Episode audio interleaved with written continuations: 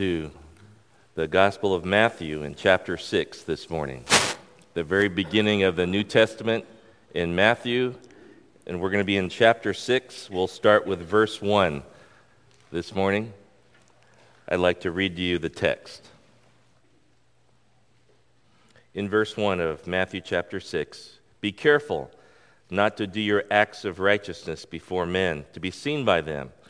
If you do, you will have no reward from your Father in heaven. So when you give to the needy, do not announce it with trumpets as the hypocrites do in the synagogues and on the streets to be honored by men. I tell you the truth, they have received the reward in full. But when you give to the needy, do not let your left hand know what your right hand is doing, so that your giving may be in secret.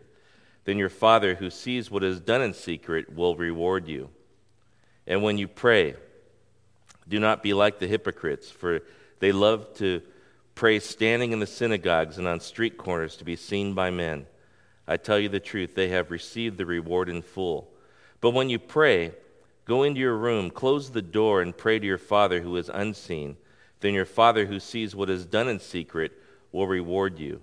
And when you pray, do not keep on babbling like pagans, for they think they will be heard because of their many words. Do not be like them, for your Father knows what you need before you ask Him. This, then, is how you should pray Our Father in heaven, hallowed be your name. Your kingdom come, your will be done on earth as it is in heaven.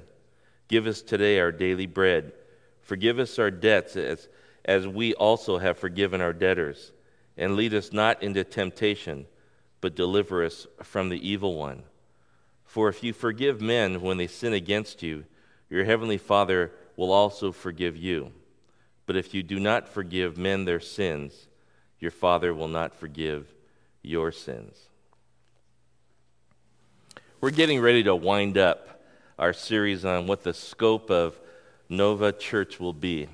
And in the 11 weeks that we've been in this series, we've been talking about the ethos of Nova Church, the character, the, the culture, the esprit of, of Nova Community Church. And we've talked about how, as a church, we will love each other and how we will worship and serve and how we will reach out to the lost. And today we will talk about prayer. At Nova Church, we join our hearts and lives together for pastoral prayer, just like we did when, when we gather to worship. Our prayer concerns are an integral or critical focus of our small groups every week. We teach on prayer at Cleansing Streams Bible study that's going to be starting this Thursday. We're assembling a group of gifted prayers to pray for people after our Sunday worship service. We pray for partners in the gospel who are serving remote and faraway places that many of us will, will maybe never visit. We write our anxious concerns on the back of communication cards and we send emails to prayer at novachurch.org so that our Nova prayer team can pray for, address all these needs. Not, not a day, it almost seems like not an hour goes by that someone from the Nova family is praying. Nova is a church that prays without ceasing for supernatural intervention. But let me be honest with you. This will not be your, your basic religious sounding sermon on prayer. You know, I, I just don't have it in me. I, that's the way I feel. Most of the stuff I've heard and read on prayer is, has me carrying a burden of guilt in the bitter taste of what I would call spiritual cliches or God talk. Because who needs that? I, I certainly don't need another burden of guilt on me. Just because I don't wake up at the crack of dawn and, and pray for two plus hours like Dr. So and so did, right? Or just because I didn't say it in just the right way.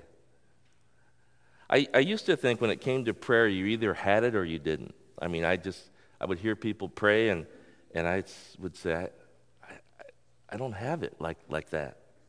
See, maybe your experience is like mine, and I, I, I think we, we tend to yearn for prayer. We, we love to pray, and then we hide from it too.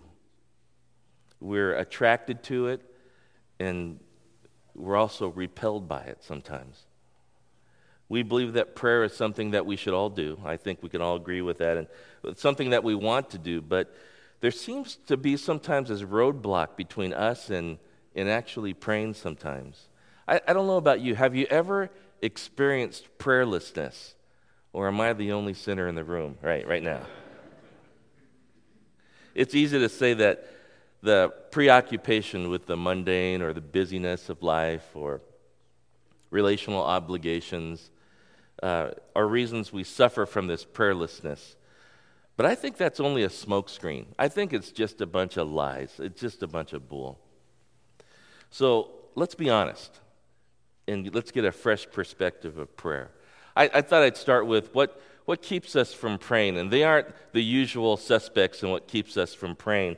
But I, I just thought, well, let's just start and talk about this in the beginning. I think perfectionism keeps us from praying, of, of all things. It, it's wanting to be just right in the words that we say. And we, and, and, and we feel like before we can pray, maybe our lives need a little fine tuning, just, just a little bit. And we, or we need to know more about prayer, so I need to study about it before I can do any prayer. Or we need to study the philosophical issues surrounding prayer or we need to get a better grasp on prayer. And the ex- excuses, they just go on and on because perfectionism, it, it robs us of, of prayer and it, it, leads to prayerlessness. Emilie Griffin, who's an author, and she writes this She says, To pray means we are willing to be naive. And I think that's beautiful because naive people could probably teach us something about prayer if, if perfectionism is something that keeps us from praying. The second thing I think that keeps us from praying, I think, is, is common to many of us. It's, it's just motives. Because after I pray, sometimes I examine what I just prayed or what I just said, and I think, how foolish you are, or how self centered you are in, in your prayer. And so I, I sometimes vow to never pray out loud again until I straighten out all of the motives in my life, you know. And, and this effect or this, this, the effect of the reflection in this way, that always keeps us from prayer. And the third way, I think, which is sort of unusual things that keep us from prayer, is, is God's omniscience. Of all things, I think sometimes God's omniscience keeps us from praying. You see, the Bible teaches us that God is omniscient, that He has complete knowledge, if, if you understand this. Um, God has complete knowledge. And this is not saying that God is a genius, it's not saying God is bright or He's really sharp. These are finite expressions of a people severely limited by time and space. See, God knows everything, and no question can confound him, and no dilemma will confuse him, and no event will surprise him. This is God. And he has eternal, intrinsic, comprehensive, and absolutely perfect knowledge of what's going on. And so the question if God knows it all, the question is this why pray? Right? God knows it. Why, why do I pray? If God knows what's happening and what'll happen and what's going to happen, what's the use? Why do we even pray, anyways? Well, here's my take on it prayer is not a personal, spiritual transaction. It's sort of like some of us have this thinking, you know, if I pray with, in just the right way, with just the right words, then God, that'll unlock sort of the key to my request, right? Or if I pray enough, you know, if I just keep praying over and over and over again for that same request, then finally God will hear me. Or if I gather a group of people to pray, more and more, if I get hundreds and thousands, if I put it on Facebook and I tweet it and I text it and I email it and I, and I, and I put it on prayer at novachurch.org, and, and the more people I gather up, then God will hear the multitude of prayers if we're praying the same thing. You see, prayer is not a personal transaction, but when I pray, something happens. I am changed. My encounter with the omniscient God changes me. And when I draw close to the heart of God, the one who knows it all, I am transformed to be more like him. That's what prayer does. We pray for personal transformation, not personal transactions. Jesus teaches us all about this in, in Matthew chapter 6 in the Sermon on the Mount in the Gospel of Matthew. And he gives us signs of de- degenerating prayer. And as you study the life of Jesus Christ in the four gospel accounts, you're going to quickly discover that Jesus' teachings were different than the official leaders of Judaism. He was a radical revolutionary, and he was a threat to the religious system. And this is evident in the Sermon on the Mount, where he repeatedly uses the statement, You have heard this, but I say to you this. It's a great, great couple statements. And time after time, Jesus brings this, this fresh, this much needed perspective. And in those days, prayer had degenerated into five specific areas, and Jesus lays them all out. The first one is formality. Prayer degenerated because of formality. Prayer became this formal exercise rather than a free expression of our thoughts and our feelings and our and our desires to communicate with the living God. There were liturgical prayers and standardized and cut and dried prayers for every occasion. There was hardly an event that went on during that day that there was prayer attached to it. That's what would happen. At meal times before, as we often pray before meal times, but then there was a prayer after meal times also. There were prayers. Every time you lit a candle, you would pray a prayer. And every time you'd see lightning in the sky, you would pray a prayer.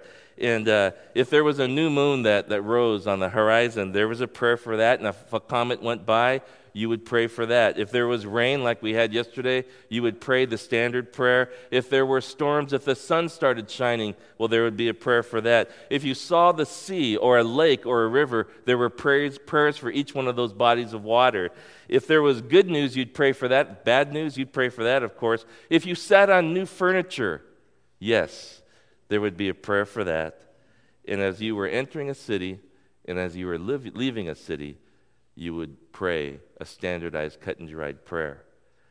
Prayer degenerated into a formality. The second way that prayer degenerated was they became ritualistic, prayers did.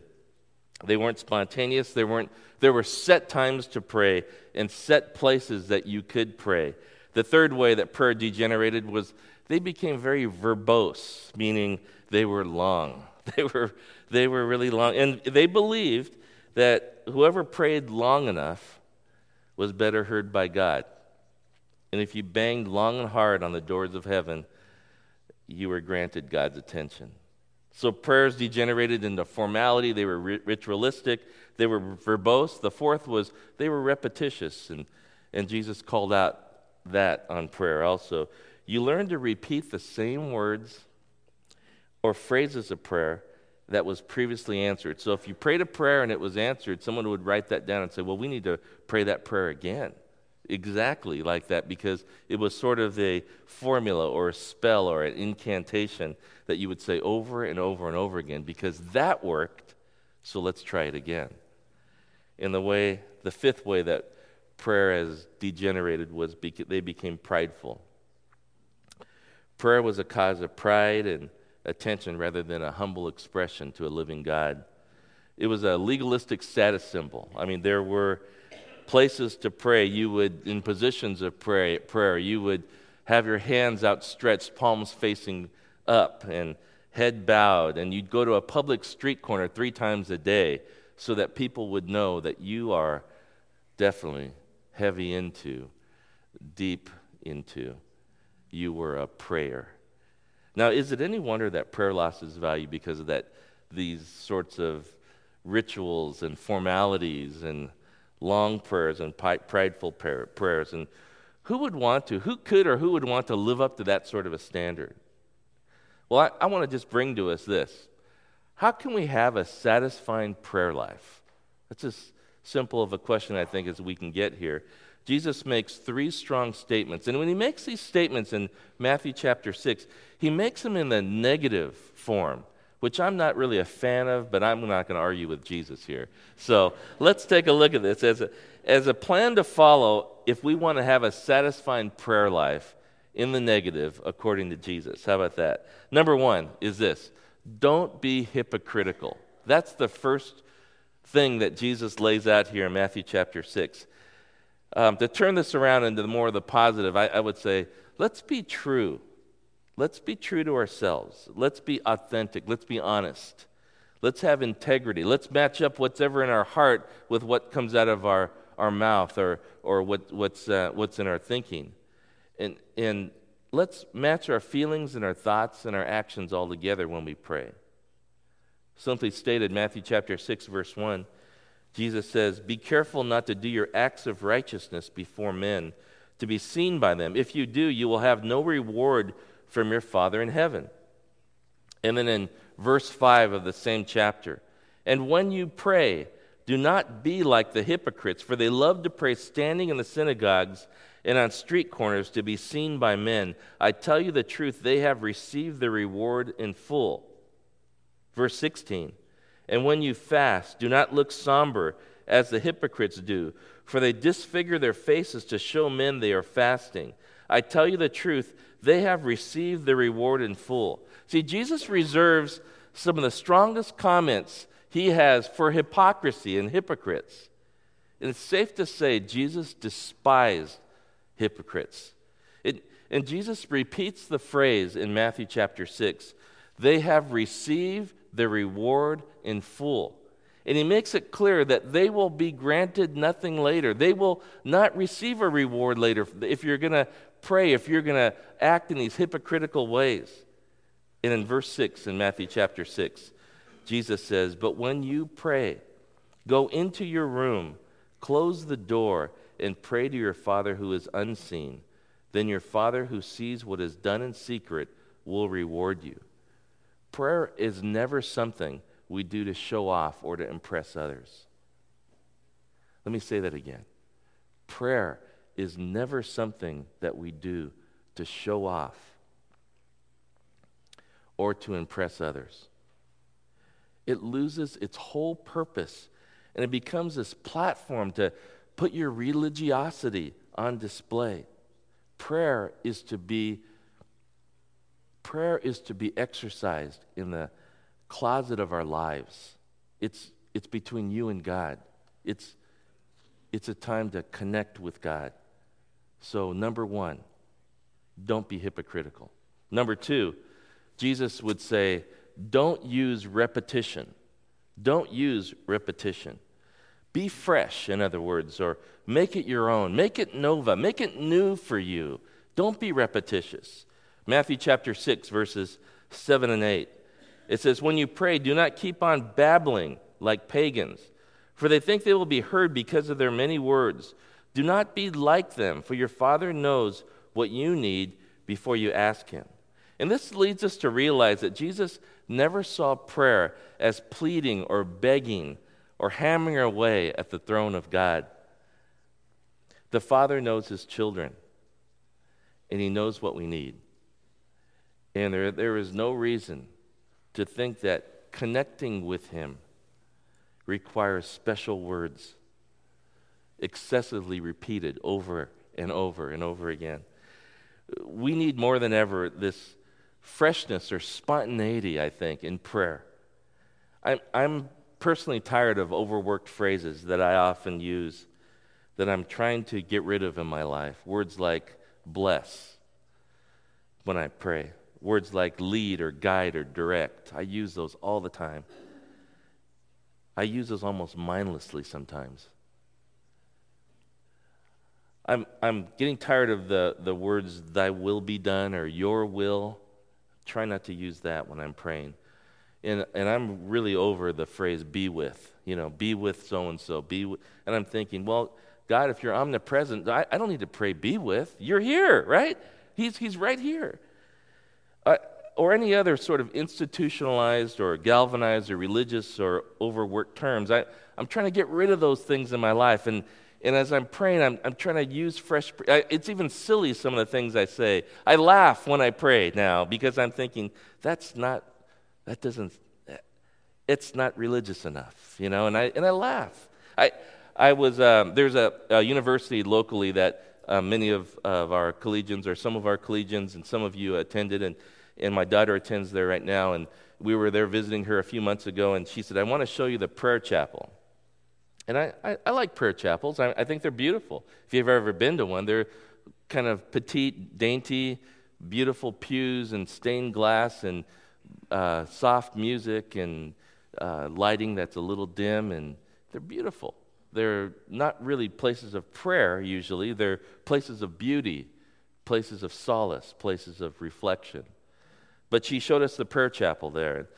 And, uh, and I walked in and I thought, well, what's this like? It looked like someone just had a slumber party there, is what it looked like. Pillows all over, no, no pews, pillows all over the floor. And there was a cross there that looked like a chapel, but on both sides of the cross there was these old sheets that were hung up. And, and, and, and she opened them up and said, here's a prayer closet, she said. And there's a blanket and pillows there, and another one over here. And, and, and there were crayons with uh, on a low table like uh, in a Japanese household, and and um, pieces of paper that were just blank pieces of paper and stacks of crayons and glass beads and uh, um, colored sand and and pebbles and and students were making pieces of art, and I think there was clay there, and, and someone would draw pictures, and, and there were uh, like clotheslines all across this room with clothespins, and people would write their prayers down and put it on, uh, hung up all over this room, and pictures drawn, and photos. Pray for my dad, he has cancer, and a book filled with prayer requests, and a Bible, a big Bible there that, people, that students were marking and saying, read this, and, and, and it was a mess in there. And she was showing us and she said look, look, at this. Look at this. Look at this prayer request. There was a there was a, a wailing wall there's a wailing wall there sort of a, a wall with bricks and with pieces of slips of paper you can write your request and slip it into the crack of the wall. And another student would go to pray and they'd grab that slip of paper read that request pray for it turn it over write their own request roll it up and slip it back in that wall again. And this wall is filled with requests like that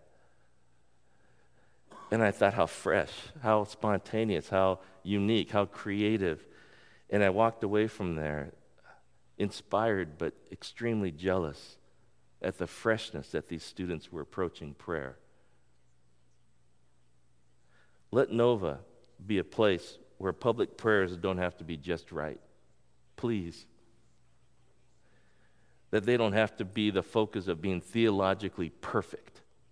Please help us. Let Nova be a place where the expression of the human heart is connecting with an omniscient God. That we aren't here just for personal transactions. This prayer plus this prayer plus this prayer plus a whole room full of prayer will equal this yes from God. Let's not be like that. Let's be a place where prayer is spontaneous and fresh and new and from the heart. If you want to have a satisfying prayer life, don't be hypocritical. Don't use repetition. And, and last one, very simply, and once again, Jesus lays it out don't harbor anything against another.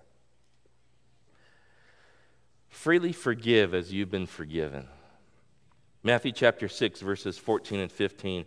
For if you forgive men when they sin against you, your heavenly Father will also forgive you. But if you do not forgive men their sins, your Father will not forgive your sins. How's your conscience today? Is it, is it clear? Is it clean? Matthew chapter, uh, Psalm chapter, the 66th Psalm, verse 18 says, If I had cherished sin in my heart, the Lord would not have listened. If I want to be clean,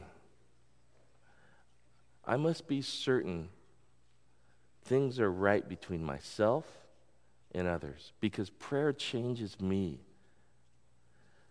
Our times are literally in the hands of God, and God does the shaping, He does the changing, and He's in control. See, prayer was never intended to make anyone feel guilty. It was never intended to be this verbal marathon for only the elite and the in the know. Real prayer, the kind that Jesus mentions here in Matthew chapter 6, the one that he, the, the prayer that he modeled is realistic, it's spontaneous, it's down to earth communication with the living God. And this kind of prayer is not burdensome, but it brings freedom and it relieves guilt and it cures personal anxiety. And it brings this calm assurance that God is in control. He's in full control of our lives and our circumstances in our lives. I have one takeaway for you today this application, this one phrase for you today, and this is it. Be honest to God. That's it.